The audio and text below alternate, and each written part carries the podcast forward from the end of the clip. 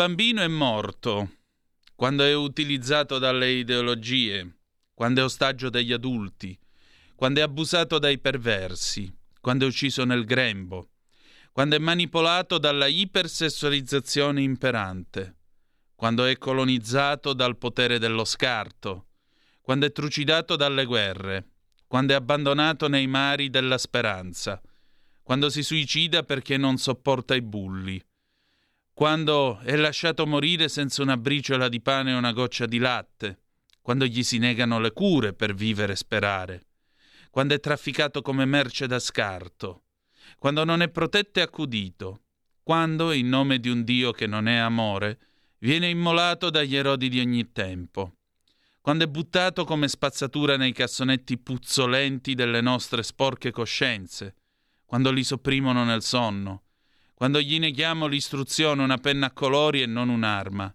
quando si strappa l'innocenza bambina, quando non sentiamo più il loro pianto, quando tutto è oscurità, quando il nostro cuore rifiuta la loro bellezza e unicità.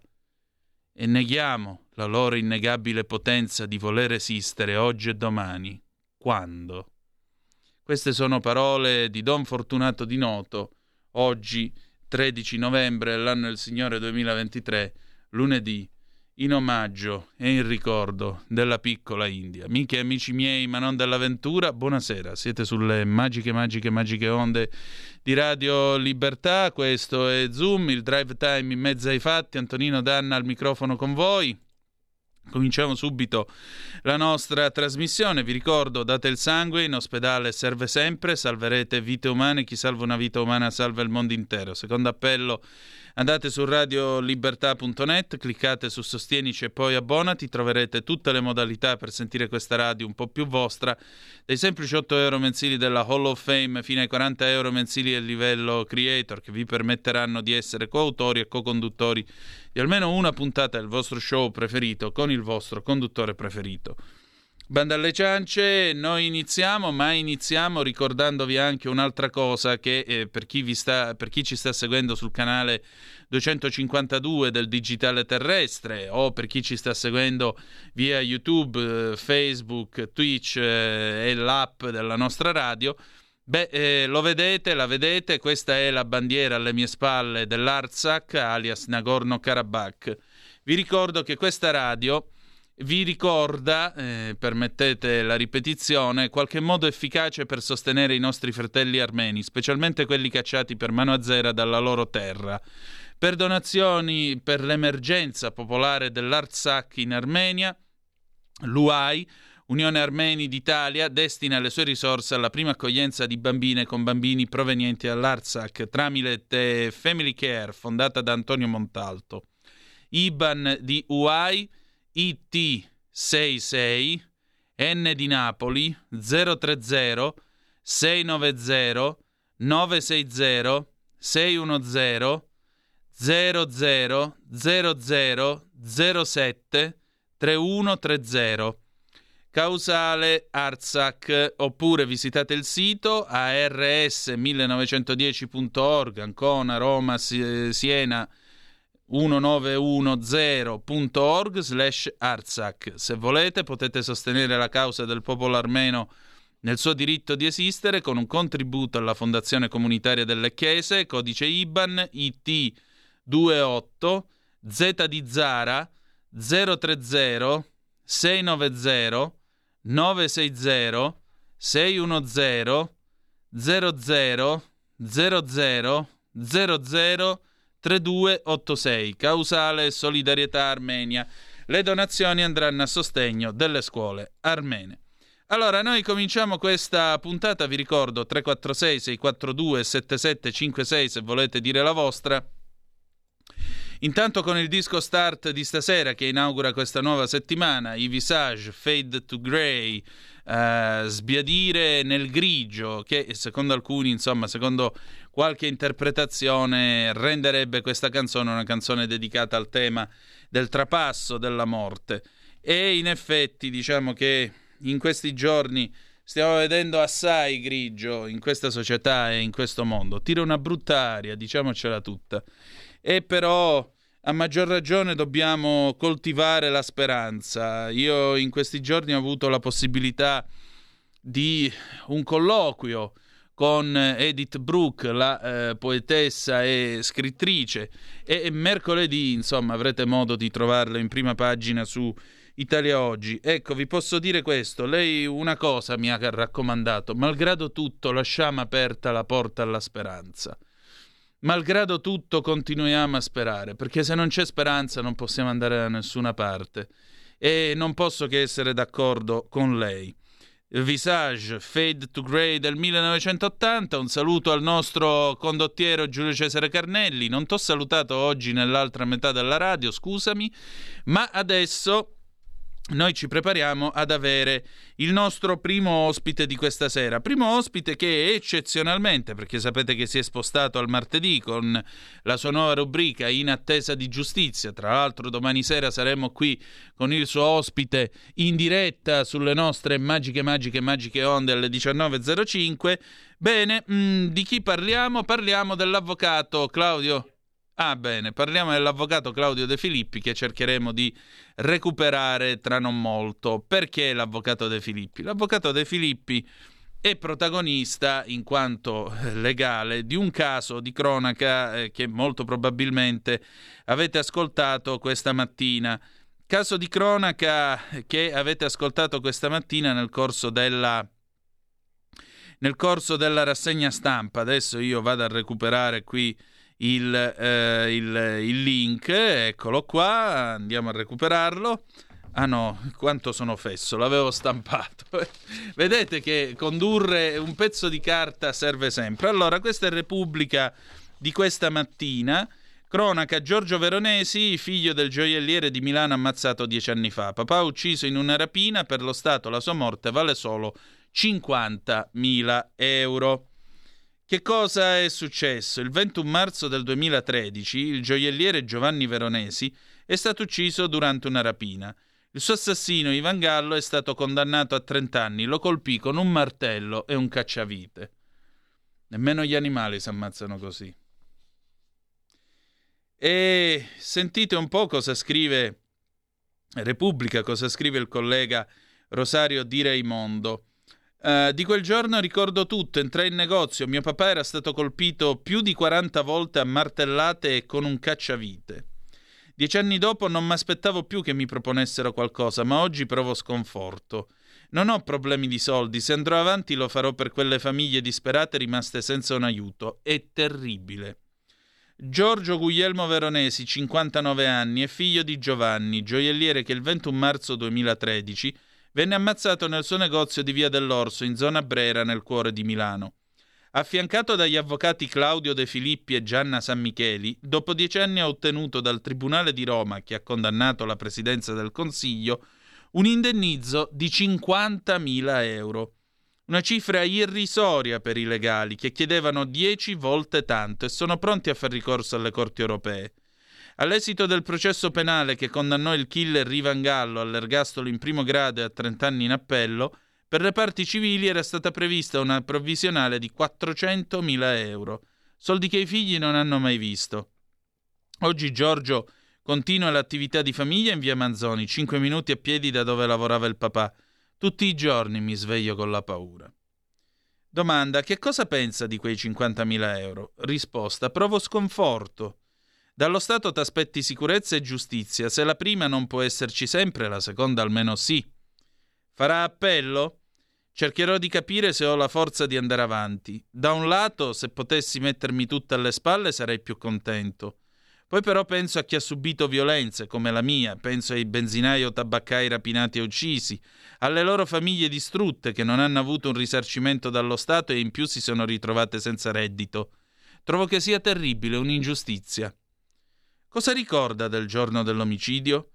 Mio padre, una persona incredibile, che aveva 72 anni ed era informissima, aveva il cranio fracassato. I medici pensavano che gli avessero sparato in testa, aveva cercato di difendersi, c'erano le impronte di sangue delle sue mani dappertutto in negozio. Dovetti ripulire io quel che rimase di lui. Da quei locali andammo via, era impossibile riaprire. Suo padre conosceva Gallo. Sì, era il tecnico del sistema di videosorveglianza del negozio. Non si pentì mai, rubò trent'anni di lavoro di mio padre e dopo l'omicidio fuggì in Spagna, dove poi venne arrestato. No? Nota del collega di Raimondo qui su Repubblica. Quando uscirà dal carcere sarà un uomo ricco, nessuno sa dove sia finita la refurtiva. Lui non restituì niente. Consegnai al magistrato un elenco con mille oggetti di famiglia. Lei ha paura? Rivedo quella scena di papà mille volte. Da dieci anni non riesco più a guardare una sua foto e dopo ogni notte mi sveglio con la paura. L'ho trasmessa ai miei figli e alla mia compagna, dico loro state sempre attenti mattina e sera a come vi muovete, se qualcuno vi segue. Siamo un bersaglio, subito furti, furti con destrezza, una rapina per fortuna non a mano armata. L'ultima denuncia è il 21 dicembre 2022. Ogni anno subisco tre o quattro tentativi. Faccio tanta selezione all'ingresso, nel mio negozio entrano solo persone che mi ispirano fiducia. 50.000 euro. 50.000 euro per un uomo dignitoso, elegante. C'è qui la fotografia di, di, di Giorgio Guglielmo Veronesi. C'è qui, diciamo così, la storia di questo negozio in un quartiere comunque elegante di Milano. 50.000 euro. 50.000 euro pagano una vita, secondo voi? 50.000 euro pagano il dolore di questa gente. 50.000 euro non riporteranno in vita eh, il, il, signor Veronesi, ci mancherebbe pure. Se è per questo nemmeno 500.000. Ma si può ridurre la vita di un uomo a un cumulo di banconote pari a 50.000 euro? E si può accettare che un signore con i giusti sconti di pena, perché per carità questo è uno Stato di diritto, eccetera, eccetera, eccetera, magari tra 10-15 anni piglia ed esce fuori. E però non ha detto a nessuno dove è finita tutta la fortuna rubata.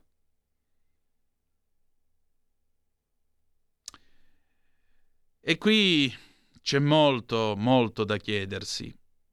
C'è molto, molto su cui riflettere perché è drammatica una cosa del genere.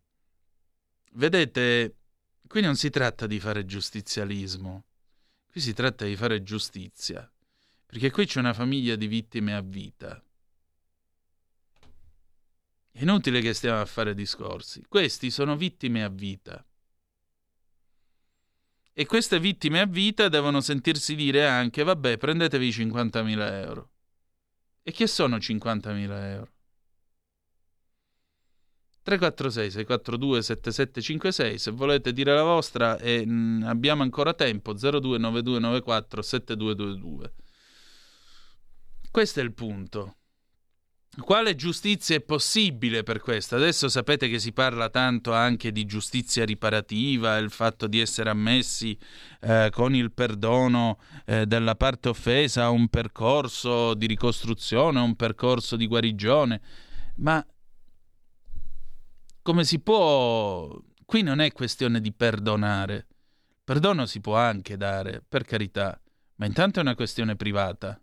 Non è un discorso che io credo uno possa venire a fare, per esempio, qua alla radio. Eh, senta, eh, signor Veronesi, che fa? Lo perdona tutto sommato? Ah sì, lo perdono. Questi non sono affari nostri. Questi sono affari del signor Veronesi. Ma oltre al fatto che siano affari del signor Veronesi e della sua famiglia, a cui va peraltro il nostro affetto e il nostro saluto, c'è un altro fatto, che al di là del rapporto, del modo in cui Veronesi si pone nei confronti dell'assassino di suo padre, lo Stato, che è l'unico detentore legittimo della forza e quindi anche del potere punitivo, perché la pena è anche pagare per quello che hai fatto, non è soltanto rieducazione, eh, lo Stato, a maggior ragione, quale giustizia deve dare? Quanta davanti a un'efferatezza simile, finire un uomo a colpi di martello e di cacciavite. Quali permessi sono possibili per, per un assassino del genere? Quale rieducazione è possibile per un assassino del genere? Vistasi anche la particolare Mo ci vuole per usare il linguaggio dei verbali le, le particolari modalità e la particolare efferatezza del delitto. E questo è il punto.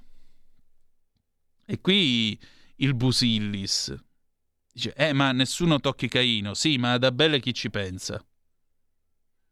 Abele continua a vivere, continua a lavorare, tra l'altro non lavora con facilità, visto e considerato che almeno quattro volte all'anno tentano di rapinarlo visto che l'ultima denuncia è del 21 dicembre dell'anno scorso. E per giunta, e per giunta, tutto questo ha implicato eh, un clima sul chi vive dentro una famiglia. Come deve essere, secondo voi, come deve essere alzarsi la mattina e dire ai figli state attenti quando camminate per strada? Uscire per strada e avere la sensazione di essere braccati o comunque di non essere al sicuro. Nessuno tocchi Caino, siamo d'accordo, e ad Abele chi ci pensa, torno a ripetere. Questo è giustizialismo, secondo voi? Questo è essere giustizieri della notte, pistoleri da bar? O forse dobbiamo rivedere certe premialità della giustizia, o forse dobbiamo rivedere anche certi criteri di valutazione. Perché la vita di un uomo è stata valutata a 50.000 euro? Perché? È questo che eh, noi dovremmo chiederci.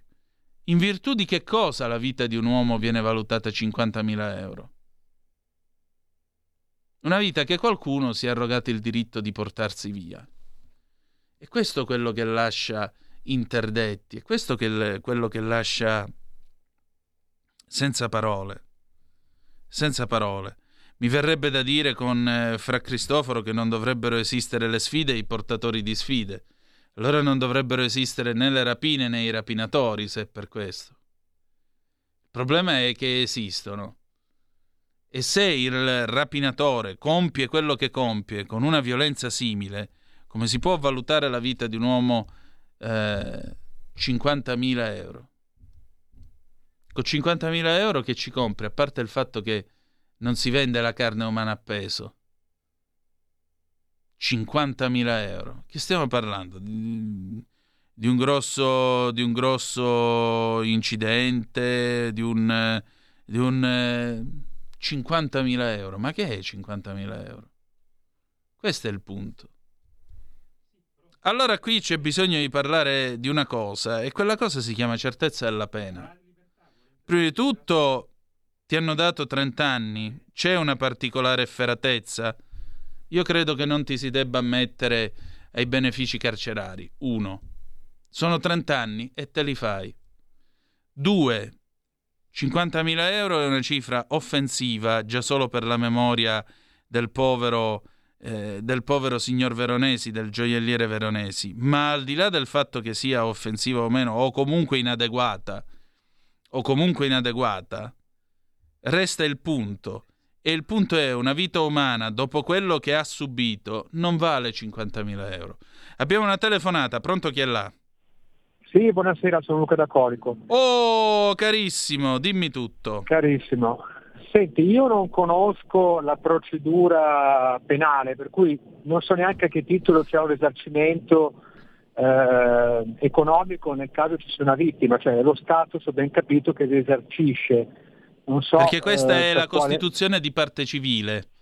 Cioè, oltre al fatto che tu hai la parte civile come funziona? Oltre al fatto che tu hai ammazzato uno, no? Facciamo un esempio banale. Sì. Pinco Pallino spara e ammazza tal dei tali. Eh, oltre a questo viene calcolato un danno economico che comunque tu hai, eh, che comunque tu hai causato. L'assassino, giusto? Come? In teoria sì, dovrebbe, dovrebbe, essere dovrebbe in capo all'assassino. Colpevole, colui ritenuto colpevole che risarcisce diciamo, la, la, la, la sì, in teoria sì. Allora, guarda, io penso, adesso non sono un esperto ovviamente, come avrai capito, ritengo che sia un po' come sulle assicurazioni, e cioè che siccome una vita umana, specialmente in un familiare morto tragicamente così, è difficilmente quantificabile diciamo, il dolore che provoca, eccetera. Penso che quel tipo di valutazione sia semplicemente in base alla possibilità di reddito che rimaneva alla vittima e quindi se tu sei una persona molto anziana che magari aveva una dichiarazione dei redditi bassa perché magari faceva aiutare il negozio ma non eri tutto, adesso sto ipotizzando, sì, no? sì. per cui diciamo che purtroppo c'è un cinismo che è un tecnicismo molto cinico, molto arido e per cui poi viene fuori quest- questa cifra che evidentemente in altri casi magari pagheresti eh, a un animale di compagnia e non a un uomo. Per cui forse diciamo che in questo caso c'è un tecnicismo che rende, che rende crudele questa cifra. Eh, poi riguardo, sono pienamente d'accordo con te che chi fa un crimine serrato in questa maniera dovrebbe scontare tutta la pena e anche questo balletto delle sentenze che prima ti danno l'ergastolo, poi dopo riducono a 30 anni, poi magari dopo eh, un'ulteriore sentenza, magari in Cassazione te lo riduce ancora, non lo so, questo è qualcosa che fa perdere un po' la credibilità al nostro sistema giudiziario. E poi vorrei dire una cosa, però Dimmi. chiudo. In vita mia io ho conosci- conosciuto alcuni delinquenti, ma delinquenti veri, sì. per, per, questioni diciamo, legate al quartiere dove abitavo, no? semplicemente. Uno di questi era una persona, lo conoscevo da, da ragazzino, simpaticissimo, te ne dico una, è finito come dire, a essere socio di Escobar e arrestato a Monte Carlo per traffico internazionale di stupefacenti Salute. tanti anni fa. Io quando ebbi l'occasione di parlare con lui, che tra l'altro lo zio gli lasciò un'attività molto redditizia da, da andare avanti, sai cosa mi ha detto lui? Dice Luca, ma io non me la sento di lavorare, anche se guadagno bene, eh. per me è una vita che non fa per me, perché io sono nato delinquente e voglio fare la vita del delinquente. Quindi questo va contro a quello che è la base del nostro sistema giuridico, cioè che c'è un, un'idea di recupero della persona che delinque, di chi fa reati, un reinserimento della società. Bisognerebbe però capire che i delinquenti veri fanno quella scelta di vita e quella scelta di vita è irrevocabile più delle volte, cioè non è che lo fanno perché sono nati in un contesto disagiato, perché, perché l'hanno picchiati da bambini, no, perché l'hanno scelto e vogliono fare quella vita lì. E allora lì tutto il discorso delle pippe sul recupero e il reinserimento della società cascano, perché, perché capisci tu stesso che, eh, anzi, tu vai a, a ledere la loro libertà di scelta che è quella di delinquere. Però a questo punto per questi ci dovrebbe essere un altro tipo di misura e non quella che presuppone che vogliono essere inseriti. È così come la penso io. Ti ringrazio, buonasera. Prego, guarda, ora senza arrivare all'idea del, dell'atavismo, del delinquente abituale, di lombrosiana memoria e così via, Però è vero che c'è gente che ragiona, vabbè, io ormai per una vita ho fatto questo, non so, non saprei riciclarmi, non saprei immaginarmi in una vita pulita. E naturalmente è chiaro che a quel punto eh, quale rieducazione è possibile? Quale rieducazione è possibile? Luciana da Udine al 346-642-7756. Antonino caro, io sono convinta che finché non destituiamo, sostituiamo il capo massimo della magistratura con qualcuno autonomo, non politicizzato, che sappia dimostrare l'imparzialità dovuta, sfoderando il buonsenso dopo, nulla cambierà. Va cambiato il direttore d'orchestra, questo e solo questo farà cambiare la musica inaccettabile odierna buona serata. Eh, ma il problema non è il direttore d'orchestra, è che tu ne puoi cambiare anche 10 di direttori d'orchestra. Lo spartito che suonano è sempre quello. Se non cambia quello spartito, eh, abbiamo poco da fare. Insomma, uno dei brocardi italiani, eh, italiani, sì, uno dei brocardi latini diceva: Da mi factum dabo tibius, raccontami il fatto e io ti darò il diritto. Però il punto è che il diritto lo dobbiamo anche scrivere nelle aule parlamentari.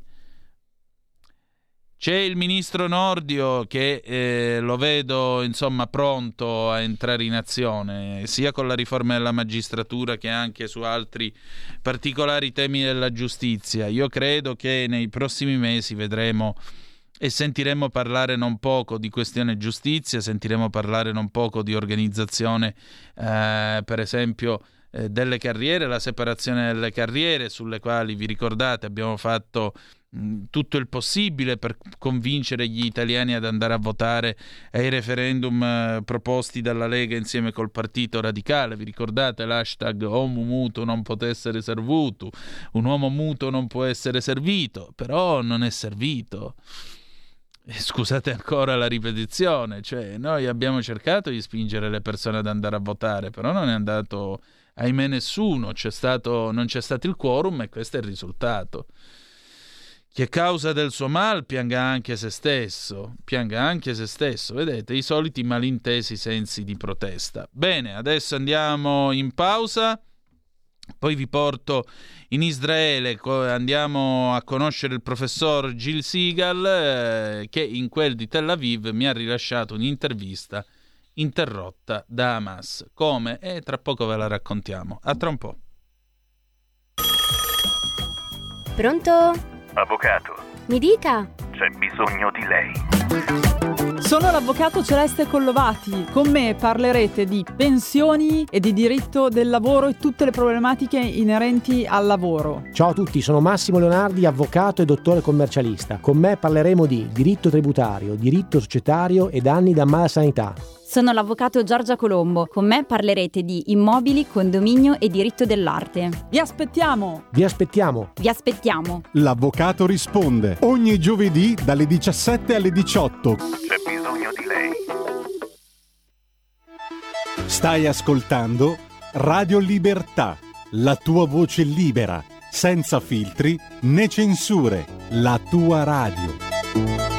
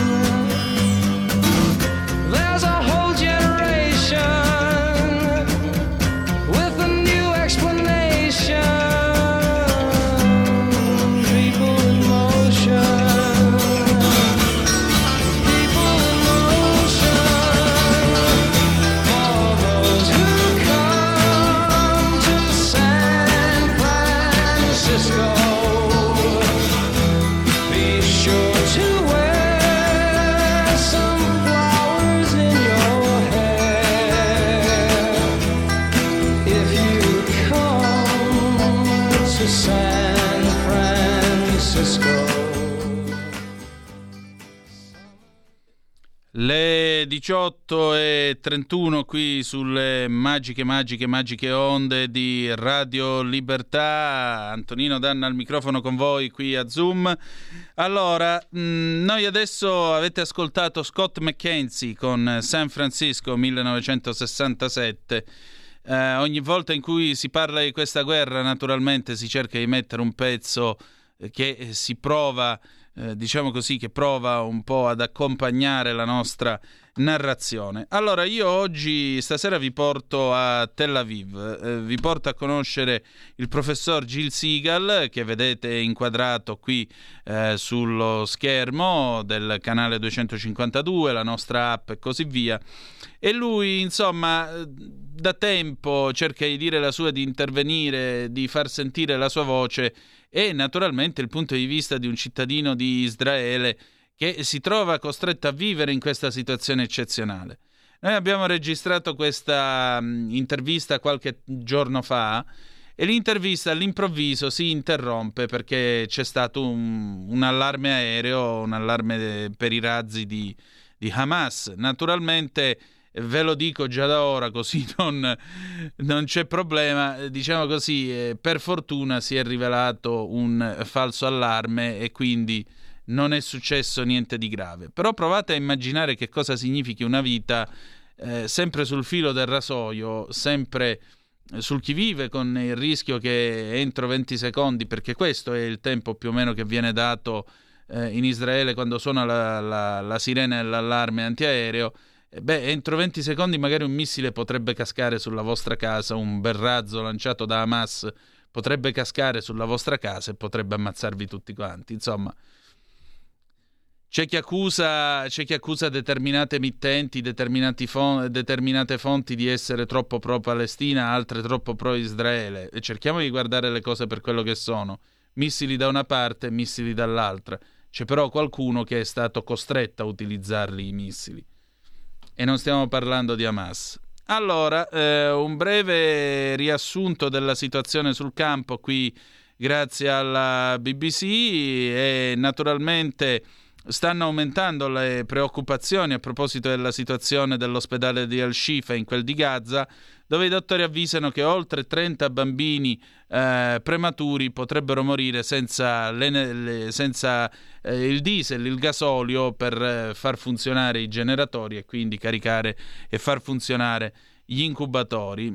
L'esercito di Israele, le IDF, eh, Israeli Defense Forces, dicono che Hamas in particolare ha vietato, ha detto la, diciamo, ha vietato, come possiamo dire, ha respinto l'offerta di carburante e in particolare non è vero che eh, l'esercito israeliano sarebbe stato pronto a sparare addosso. Eh, no, scusate un attimo allora.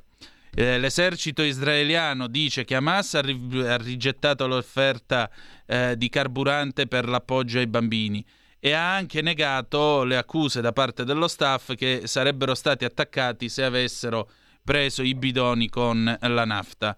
Il capo del Ministero della Salute di Gaza, guidato ovviamente da Hamas, ha detto alla BBC che oltre 100 corpi sono impilati nel cortile di Al-Shifa e non c'è eh, carburante per eh, far funzionare eh, l'obitorio.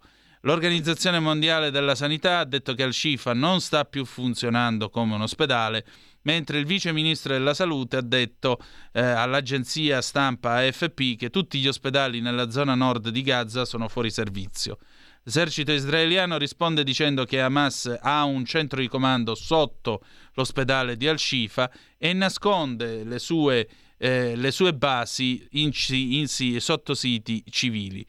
Eh, L'UNRWA, che è l'organizzazione per i rifugiati palestinesi, ha detto che il deposito eh, che si utilizzava per eh, stoccare il carburante si è finalmente esaurito e quindi da domani non sarà più in grado di dare carburante alle eh, attività mediche e soprattutto non saranno in grado di raccogliere gli aiuti che arrivano dall'Egitto.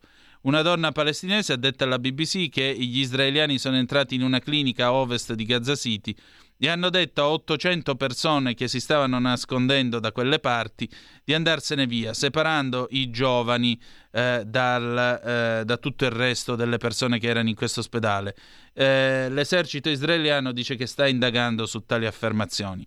Infine è arrivata una nave turca che ha portato dell'equipaggiamento e delle forniture per mettere in piedi degli ospedali da campo sul lato egiziano del valico di Rafah eh, tra l'Egitto e Gaza. Questa è la situazione.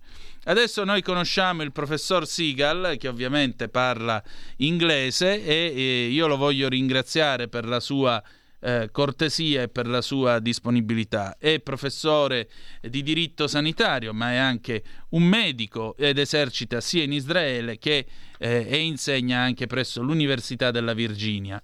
E allora sentite un po' che cosa ci siamo detti, ora ascolterete la parte in inglese che poi vi tradurrò. Vai Giulio Cesare.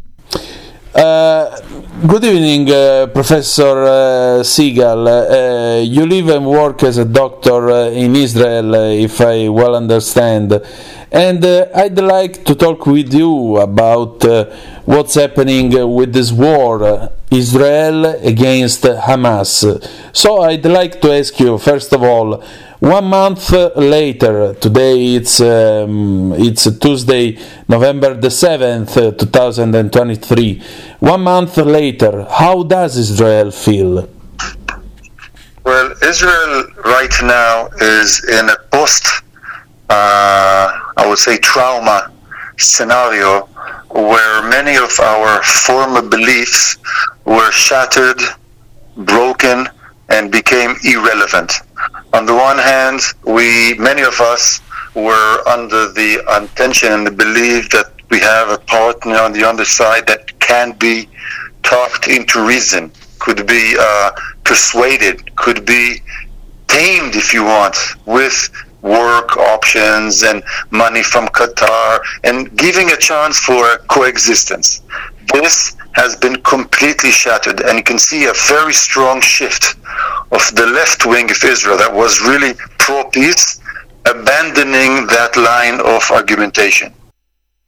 Allora, intanto io gli ho chiesto, è passato un mese dall'attacco, il 7 di novembre, com'è che si sente Israele che ancora una volta si trova a fronteggiare Hamas? Risposta in uno scenario ormai post-traumatico. Perché? Perché noi siamo stati colpiti nelle nostre sicurezze. Eravamo convinti sostanzialmente che si potesse avere una coesistenza, che si potesse avere un partner dall'altro lato del, del confine, anche addirittura affidabile a cui dargli soldi, era intervenuto anche il Qatar e così via. Questo si è rivelato completamente falso ed è stato completamente rimesso in gioco. Vai avanti Giulio Cesare. So that's the on the emotional part. On the physical part, we have over 150,000 displaced Israelis, house burned, kindergartens destroyed, um, and almost every family in Israel is mourning the loss of a sibling, the loss of a family member. Uh, you know, 1,500 uh, Israelis, 400 soldiers. This is a huge toll on a very small uh, community with a very tight network. Ecco, dice, se questo è l'aspetto, diciamo, morale di quello che stiamo vivendo, c'è anche, un altro fa- c'è anche un altro fatto. Stiamo parlando di migliaia di persone che non hanno più una casa in Israele, che hanno avuto bisogno di cercare alloggio, ma c'è anche il fatto di tante persone che sono morte, almeno 1500 civili, più eh, 400 soldati circa delle forze armate israeliane, più il fatto che noi in questa comunità siamo un piccolo Stato nel quale i legami parentelari, i legami familiari sono molto stretti e di conseguenza non c'è nessuno in questo paese che non abbia un parente, un amico, un qualcuno da piangere perché è, morto negli attacchi, nell'attacco. Vai. of family relationships. So this is a very uh, a strong uh, uh, impact. And thirdly, it's the issue of the uh, economic situation. Most people now have difficulties in uh, uh, getting their daily routines, their daily works. Schools, high schools, uh, universities, all are in a stagnation state, but, and this is to come together with all those three points I put together, but all this now is focused on regaining control of the situation. Ecco, eh, l'altro punto, il terzo punto è l'economia, quindi l'impatto è stato molto forte. Il terzo problema è l'economia, c'è chi ha problemi col lavoro quotidiano, per esempio ci sono problemi eh, con le scuole, i licei, le università, ma ora siamo tutti concentrati su un fatto. Dobbiamo riprendere il controllo della situazione. We gotta regain uh, the control of the situation. Andiamo avanti. Uh, so Israel is not going to suffer of a post uh, post traumatic distress, just like uh, the soldiers of uh, World War One. Yes, uh, I, I, I must say the post-traumatic is because Israel suffered many attacks in the past. We had uh, Yom Kippur War in Sure. 73 and two Lebanon wars and the civil war and the uh, liberation war in 48. This is completely different. We have never witnessed the terror, the horror, the uh, subhuman behavior that is really pushing all our collective memory back to the atrocities of the Nazis. This is Nazis' activities. Ecco, allora io ho chiesto io, insomma, Israele si trova colpita, potremmo dire, del- dal post-traumatic distress, cioè la sindrome eh, post-traumatica che è quella che si è manifestata per prima nei soldati della Grande Guerra, quelli che quando sentivano un rumore forte si buttavano sotto ai tavoli o cominciavano, eh, diciamo così, a tremare. Ecco, questa è una sindrome che tra l'altro è tipica di chi si trova a vivere eventi molto traumatici come questi. Dice sì, perché vedi, il problema è che mentre nel passato Israele è stato attaccato più volte, ha citato la guerra del Kippur, quella dei sei giorni, addirittura le guerre, le prime, la prima guerra arabo-israeliana alla nascita di Israele nel 1948, questa volta è completamente diverso. Perché? Perché per la barbarie, la subumanità, eh, l'inciviltà con cui mh, eh, Hamas ha colpito Israele, si torna direttamente agli orrori del tempo del nazismo. This is Nazi behavior. And every European with a decent moral compass would say, whoa, whoa, whoa, we understand war, we understand conflict. There is no way to understand. There's no way to accept this brutal, barbaric, vicious behavior. Cutting people into pieces while alive, raping, putting a small baby in the oven, still alive, enucleating eyes of his father. I mean, goodness, what kind of a world are we living in? It's unbearable. So, if you Ecco, infatti dice, eh, questo è un Nazi behavior, questo è un comportamento da nazisti.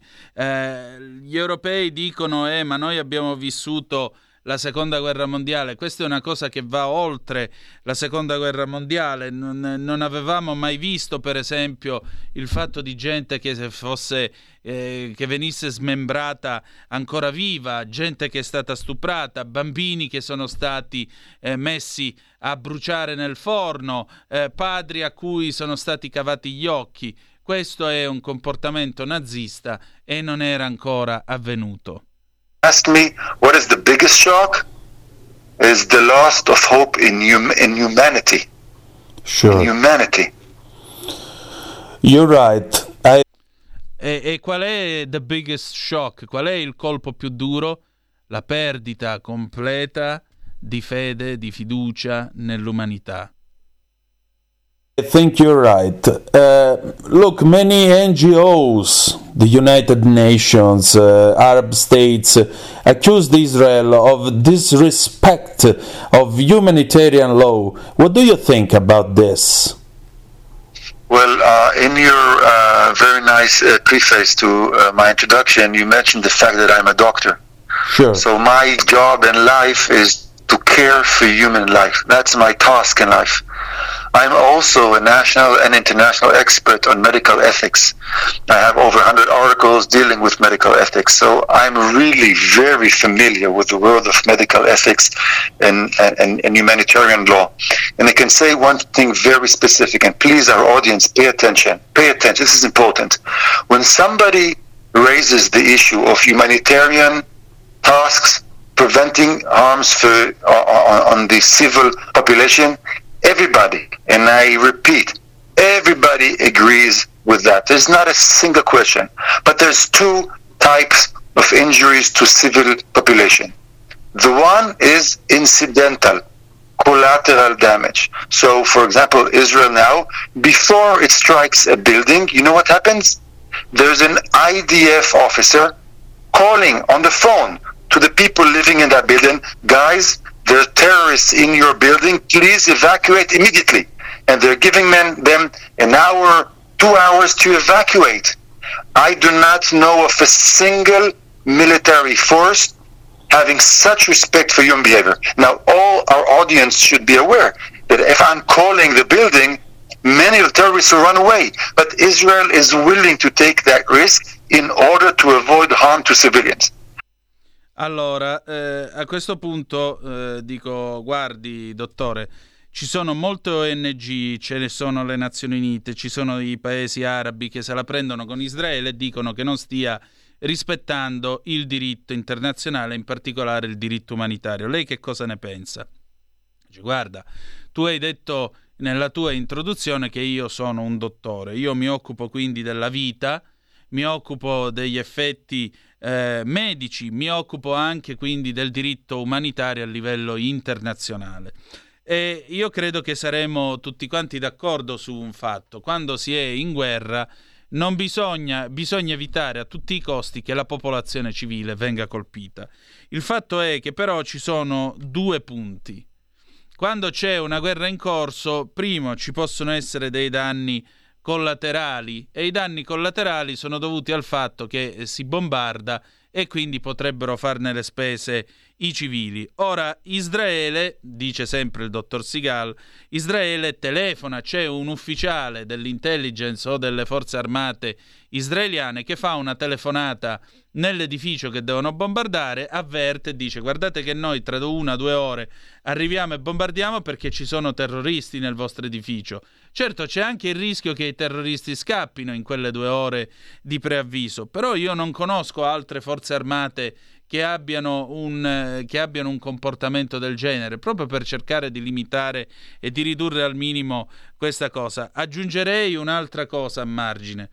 La BBC, io questo l'ho scritto su Italia Oggi qualche giorno dopo, ha raccontato la storia di un eh, dottore di Gaza che è stato contattato dalle IDF e ha ricevuto il preavviso ed è riuscito a salvare così tutta una serie di vite umane, proprio perché le IDF lo avevano individuato come referente per questo quartiere di Gaza Nord. Quindi, come vedete, sono cose che accadono davvero. Israele lo fa per davvero.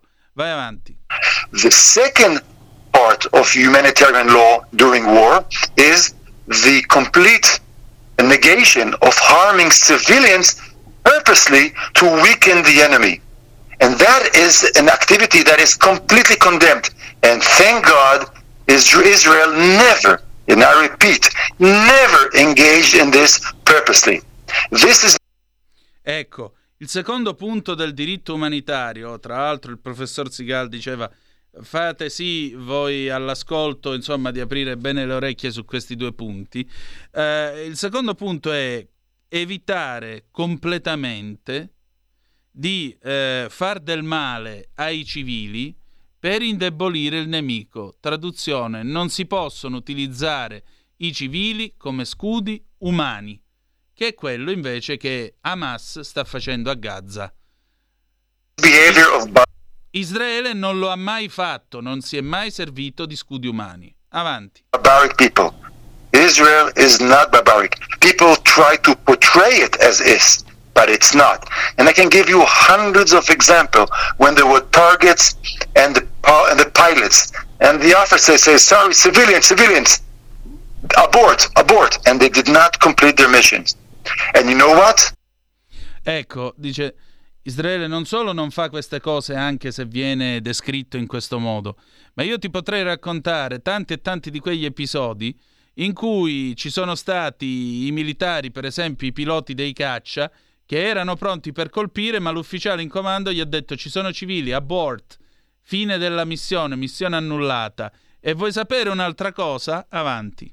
And the saddest part, Israelis' life were lost because of our protection of human civilian lives. This is the sad part.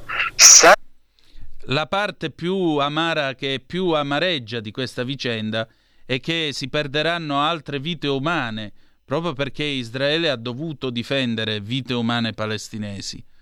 Proprio perché per evitare di colpire i civili i terroristi hanno avuto la possibilità, per esempio, di riorganizzarsi, hanno avuto la possibilità di spostare materiale o di tendere un altro attacco ai soldati israeliani e così via. Avanti. sadly, with the horrendous, barbaric propaganda against Israel, this is not exposed enough. But I can attest, as a physician and an ethicist, that the backbone of the Israeli military action is number one, save human life, destroy the enemy, the vigilant, the, the, the, the, barbaric enemy, and protect human life. That's the core mission of the IDF.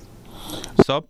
Ecco, dice questa, questa è la propaganda che viene buttata addosso a Israele di essere uno Stato che non rispetta il diritto umanitario. In realtà l'ossatura, the backbone, la spina dorsale eh, della mission che le forze armate israeliane sono tre cose. Primo, salvare vite umane. Secondo, distruggere naturalmente il nemico. E terzo, garantire quindi la sicurezza di tutti. Prego.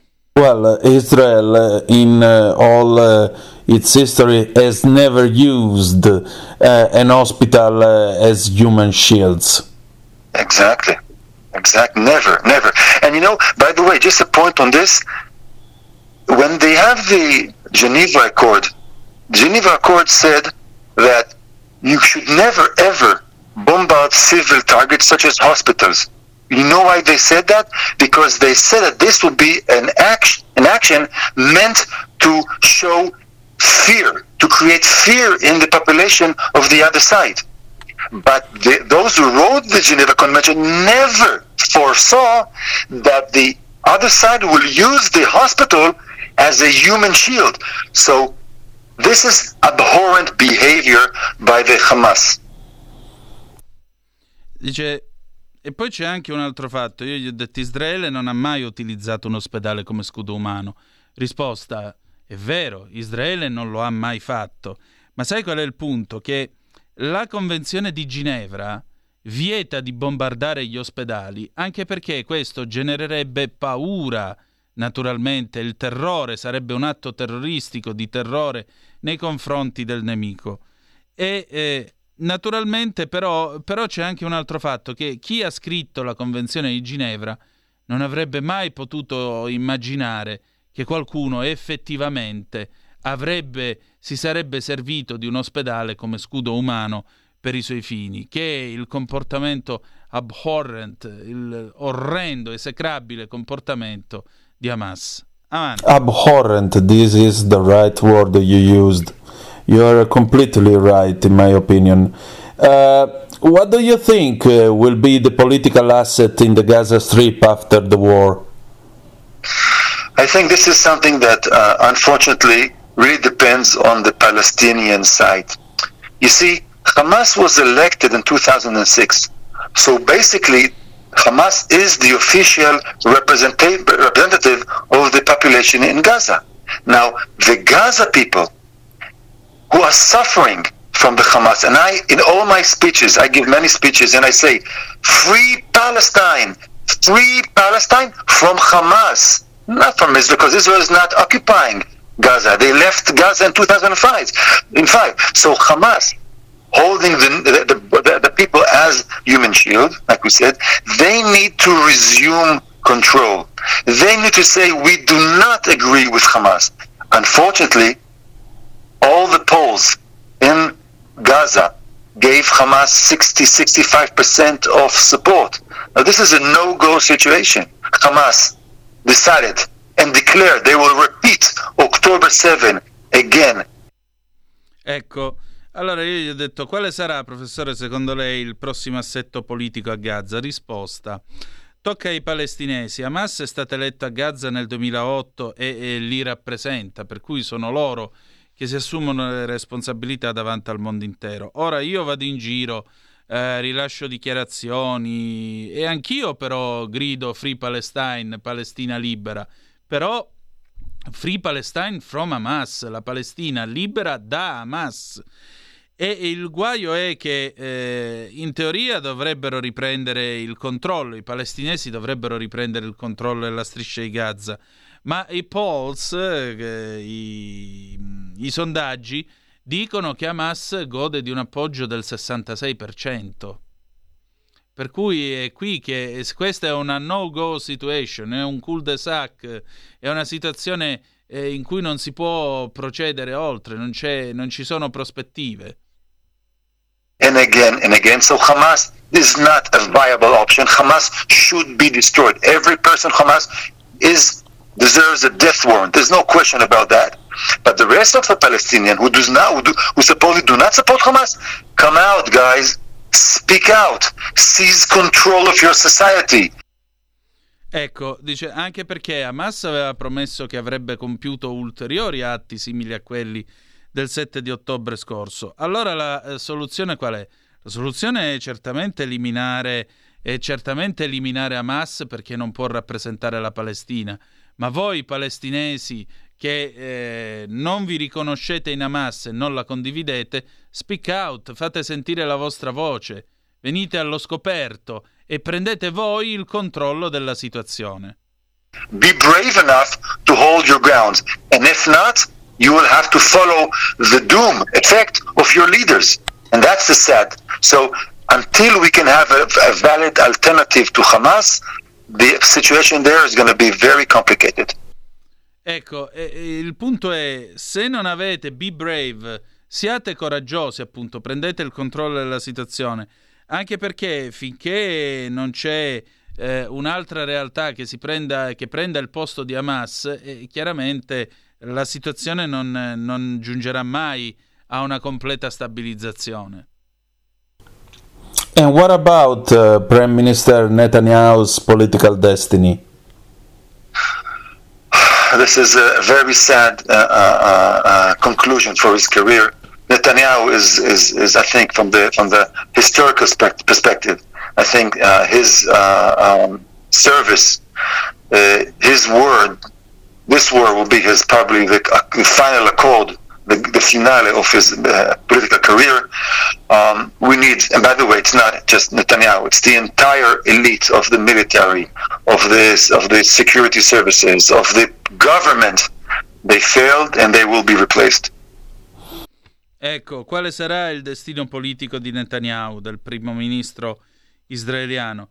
Eh, mi spiace dirlo, ma eh, sarà la sua fine politica, un finale di carriera molto amaro e questa guerra sarà anche la fine di tutti i vertici delle varie forze armate, intelligence e così via. Quindi la guerra funzionerà comunque come una sorta di scopa. Prego. I remember an old uh, political uh, ad uh, which was aired on the Israeli TV where um, Prime Minister Netanyahu appeared just like a babysitter. Uh, a babysitter helping uh, a young couple. Uh, they said, uh, Look, we're going to the cinema this evening, we're going out this evening. What are you doing here, Prime Minister? And Netanyahu said, Well, I'm here to protect your babies, to protect you all. Uh, but uh, this time uh, something went wrong. It failed. Yeah, but you know, but uh, just uh, one, one, uh, just to do uh, a historical justice, Hamas could not have gained so much power if 20 years, or let's say, let's say 15 years at least, of looking the other way around. So it's not the failure of Netanyahu; it's the failure of the political system in Israel. It's the failure of the military system in Israel. It's the failure of the uh, security services. So that's why I said, eh, don't Ecco, eh, allora io gli ho detto, sa, mi ricordo una pubblicità elettorale di Netanyahu dove c'era questa giovane coppia che usciva per andare a cena, insomma, a divertirsi e in cucina accendevano la luce e trovavano Netanyahu che stava preparando. E gli dicevano, primo ministro, ma lei che ci fa qua? Dice, io sono qua per difendere eh, la vostra sicurezza. E allora dov'è, dov'è il fallimento di Netanyahu? Non è soltanto il fallimento di Netanyahu, mi risponde il professor Sigal. Cioè, noi per 15 anni ci siamo girati dall'altro lato ritenendoci in pace con la striscia di Gaza e di conseguenza è stato un fallimento non solo della politica ma anche dell'intelligence di Israele e più in generale del- del- dell'apparato governativo. Prego. It's not Netanyahu. It's a whole concept that fell apart. And Netanyahu was definitely part of it. He was prime minister for so so long, so it's the res- responsibility rests on his shoulder, no question. But it's not just Netanyahu. It's a whole bunch of people. Sure. Uh, did the attack? Ecco, non è- ecco, qui mi si spiega, non è soltanto, non è tanto il fallimento di Netanyahu, anche perché non ha governato solo lui in tutto questo tempo, è un fallimento di una quantità di persone ed è il fallimento in fondo di una certa concezione dello Stato, del funzionamento delle sue strutture di sicurezza. Quindi non è soltanto il problema che ricade in testa a Netanyahu. Uh, did the attack, the attack uh, on October the seventh, uh, two thousand twenty-three, prove that Israel is not invincible, as the uh, Iranians say? Yeah, well, I, I must say that um, you know there's a great saying that some people you can lose a battle, but you should never lose the war. Israel lost the battle, but clearly the war is not a question. Israel is winning the war. There's not even a, a single question about that. Ecco, ma allora insomma questo attacco del 7 di ottobre, gli dico io, professore, scusi, ha dimostrato quello che dicono gli iraniani, cioè che in fondo il mito dell'invincibili- de- dell'invincibilità di Israele era una balla, era in fondo qualcosa che sarebbe crollato facilmente. Dice no, vedi, nella vita c'è gente che perde una battaglia ma poi vince la guerra. Israele certamente è stato preso, di- è stato colto di sorpresa il 7 di ottobre, ma vincerà la guerra e la sta vincendo già adesso. The problem is that the um, the ability to uh, create this shield, this this uh, this psychological shield that says Israel is so powerful that you should not mess with. This is something that did change, and that is part of the very detrimental effects of this surprise attack. Again, Israel is not going to lose this war. Nobody even thinks about that. But the attempt, the the, the, the need, the attempt is creating this um, willingness to test again and again Israel uh, resilience, and this is a sad part because Israel will win, but there will be so many lives lost. Ecco, eh, soprattutto mh, il dottore dice questo. Il punto è che bisognerà ricreare questo scudo di invincibilità, questa convinzione interiore di invincibilità di Israele da parte dei suoi cittadini, perché vedete Israele non perderà la guerra. Ma eh, il problema è che i media naturalmente cercheranno in tutti i modi di ingenerare nel pubblico israeliano la sensazione di questa vulnerabilità e la resilienza di Israele verrà messa nuovamente alla prova ancora una volta, ancora, ancora, ancora. Quanto manca Giulio Cesare? Due minuti e andiamo avanti. on the Palestinian side and on the Israeli side, and in vain, because Israel will not be defeated. It's it's it's it's not never going to happen. So just trying again, again, and killing more and more people with no real uh, uh, uh, success, no real purpose. Well, but uh, Ecco, Israele non sarà battuto e dal lato palestinese lo sanno e quindi cercheranno ancora una volta di provare a uccidere ancora, ancora altre vite umane. Vai. Uh, I have to ask you. So, do you think uh, a two-state, two-people solution is still possible, or in the future? Well, the only possible way is that the other side will say, you know what, we will relinquish our attempt to destroy Israel. You see, this, the, the, the awful part about this attack is that all those people living in the kibbutz and living on the on, on the uh, cities on the Gaza border, 90% of them were left-wing, two-state, two-people solution people. They were Ecco, a questo punto, e qui siamo alla domanda finale che poi è stata interrotta eh, dalle sirene antiaeree. Eh, crede quindi che sia possibile una soluzione due popoli, due stati? Risposta. Sarà, scusate, sarà possibile se l'altra parte, quindi i palestinesi, rinunceranno, dichiareranno solennemente di rinunciare alla distruzione dello Stato di Israele. Dice poi la vuoi sapere una cosa, tutti quelli che lavoravano nei kibbutz, che poi peraltro hanno subito eh, gli attentati, hanno subito l'assalto, l'omicidio e i rapimenti, al 90% era tutta gente di sinistra che era a favore della soluzione due popoli, due stati. Not right wing saying we can never have reach peace. And they were butchered, they were slaughtered. So the people who actually were going for the dream of the two state were the first to be slaughtered. So unless this basic understanding changes, we do not have a partner. Ecco, ci sono stati butchered, macellati.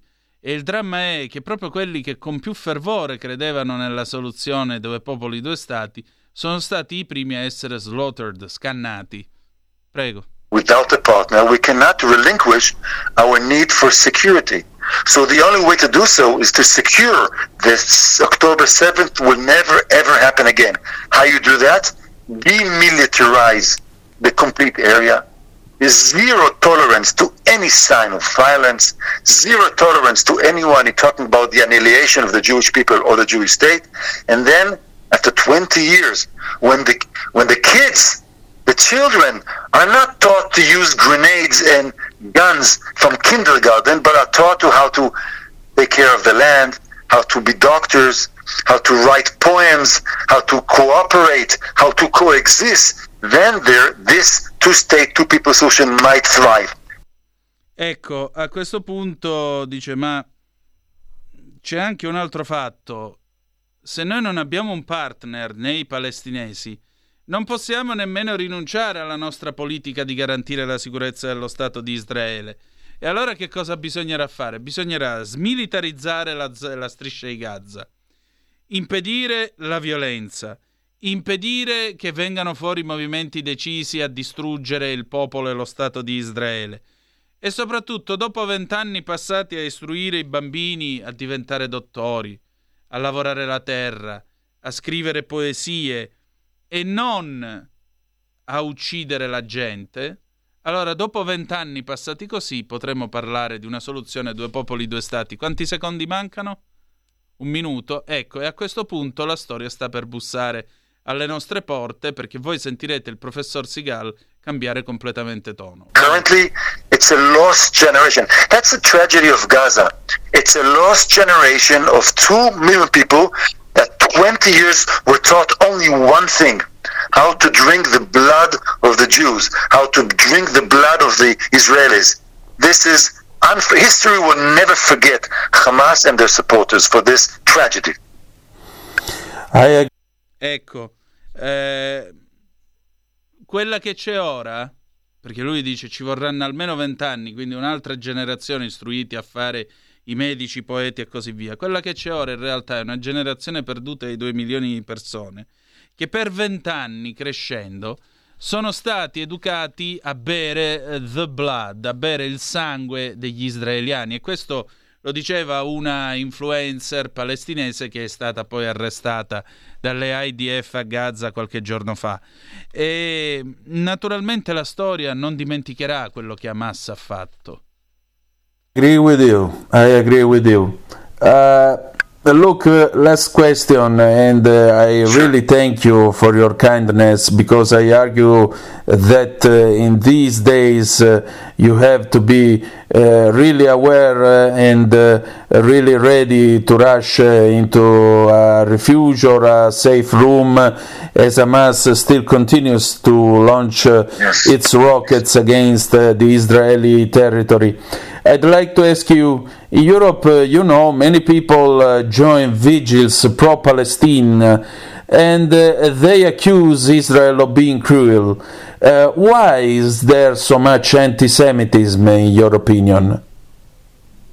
Well, this is a very uh, deep and painful question, sir. And I want to thank you for putting up because I can raise my hands to the skies and ask the heavens for an explanation. Assad, President Assad, butchered 500,000 civilians in Syria. Antonio, did you see a single demonstration in Italy and Spain and the UK? Please save those people? No. I don't recall a single one. No. 500,000 using illegitimate weaponry. Uh, Antonio, I would like to continue. I cannot. There's a siren. I have to room to. I have to run to my safe room. So I apologize for this. And this is Israeli uh, happening. I'm sorry. I have to run.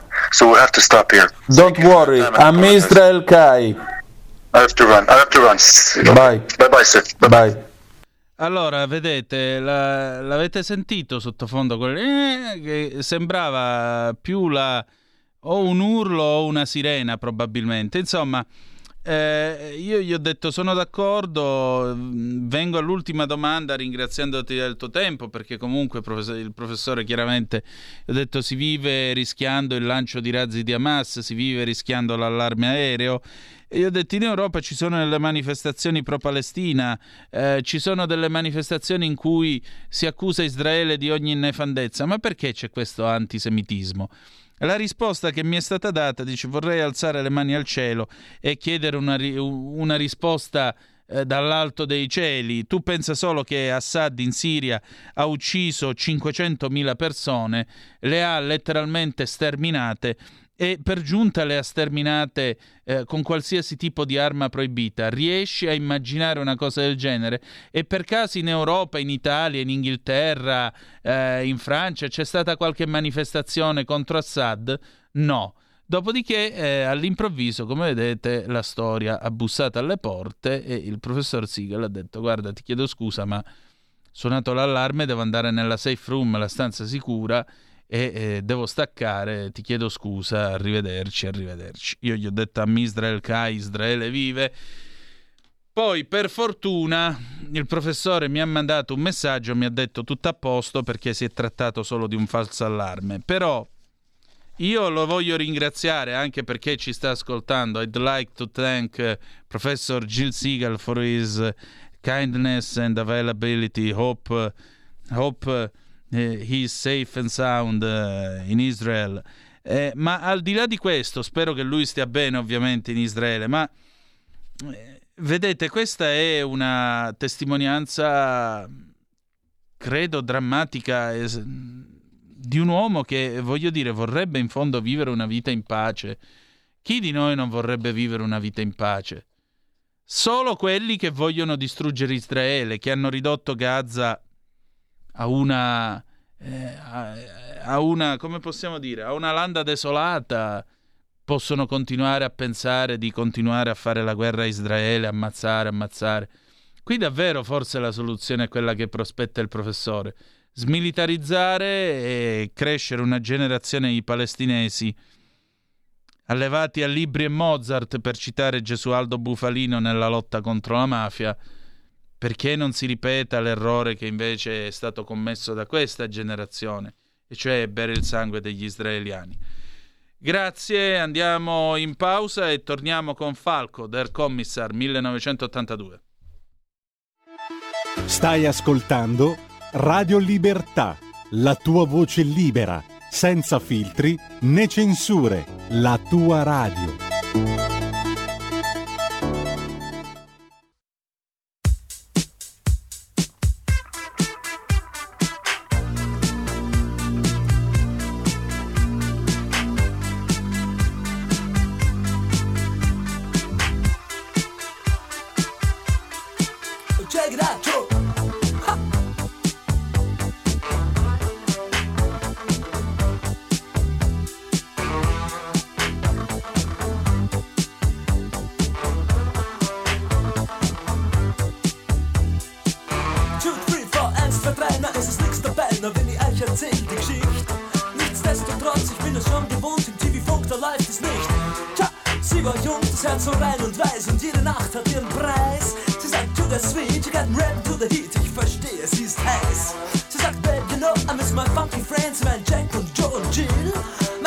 Mein Funkverständnis, ja, das reicht zur Not, ich überreiß, was sie jetzt will. Ich überleg bei mir, ihr Nasen spricht dafür, wäre das nicht noch Rauch?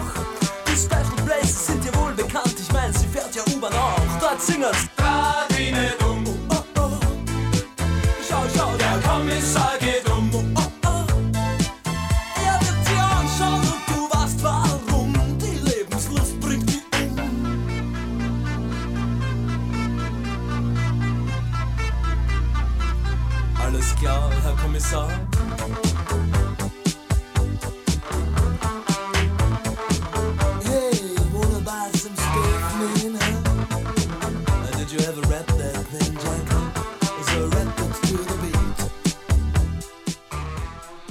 E rieccoci le 19.17, avete ascoltato Falco con Der Commissar, ancora grazie al professor Gil Siegel. Noi adesso ci spostiamo da Tel Aviv a Berlino, perché? Perché anche a Berlino non è che le cose vanno molto bene. Parola a Roberto Giardina, penna coraggiosa e precisa di Italia Oggi, grande conoscitore della Germania, che ci racconterà i problemi con i migranti e i problemi anche in tema di reddito di cittadinanza e coesistenza e antisemitismo, ancora una volta. Vai Giulio Cesare.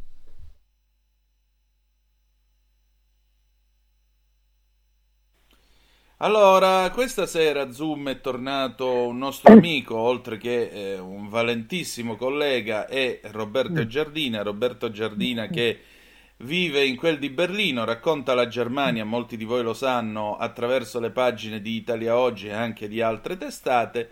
E Roberto Giardina, giusto il 9 di novembre, vedi le ironie della storia, pubblica questo pezzo su Italia Oggi che si intitola così: Porta stretta per gli immigrati. In Germania, das Boot ist voll, la barca è piena, si rischia di andare tutti a fondo. Chi aggredisce gli ebrei deve essere espulso subito. Un giro di vite così da parte della Germania, che era quel paese che refugees welcome, io non me l'aspettavo. Che è successo, Roberto? Eh, ma eh, la situazione sta eh, cambiando, sta cambiando anche velocemente perché eh, arrivano troppi, troppi stranieri, troppi, qui li chiamano Flüchtling, cioè Fugiaschi, non immigrati come facciamo noi. Gli immigrati sono quelli che arrivano già con un contratto di lavoro, come i nostri meridionali che arrivavano per lavorare negli altoforni della Ruhr o alle catene di montaggio della Volkswagen, della Mercedes, adesso invece ne arrivano mille al giorno e, e sono anche molti minorenni, quindi vengono tutti, eh, vivono a spese dello eh, Stato sociale tedesco, i tedeschi ne hanno le scatole piene perché a quanto pare molti non si dimostrano grati e quindi aumentano i voti per la, di protesta per l'estrema destra, quindi la situazione assomiglia un po' a quella italiana, sempre di più, e hanno smesso di criticarci.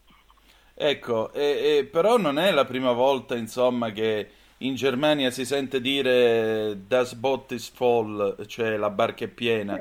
Cioè addirittura tu scrivi che 30 anni fa questa storia si era già presentata ai tuoi occhi. E allora Sì, che è successo alla arrivavano- barca? Mm. Eh sì, la- eh, 30 anni fa, come ricordi giustamente tu, arrivavano dai Balcani, c'era la guerra e arrivavano in Germania. E il ministro degli interni, Otto Schily, che non è di destra, eh, adesso ha 90 anni, ma è stato l'avvocato della Bader-Meinhof, dei terroristi della Bader-Meinhof, ed è un, eh, ed è un socialdemocratico, quindi non è assolutamente un razzista di destra, ha detto non possiamo più accogliere più, se ne prendiamo uno ancora la barca va a fondo. Adesso sono passati 30 anni e ne arrivano invece sempre di più, quindi questo buonismo, diciamo, chiamiamolo così in maniera non, non tanto corretta, comincia a essere esagerato anche perché arrivano molti giovani arabi musulmani che non vogliono integrarsi e creano problemi perché adesso attaccano gli ebrei per strada.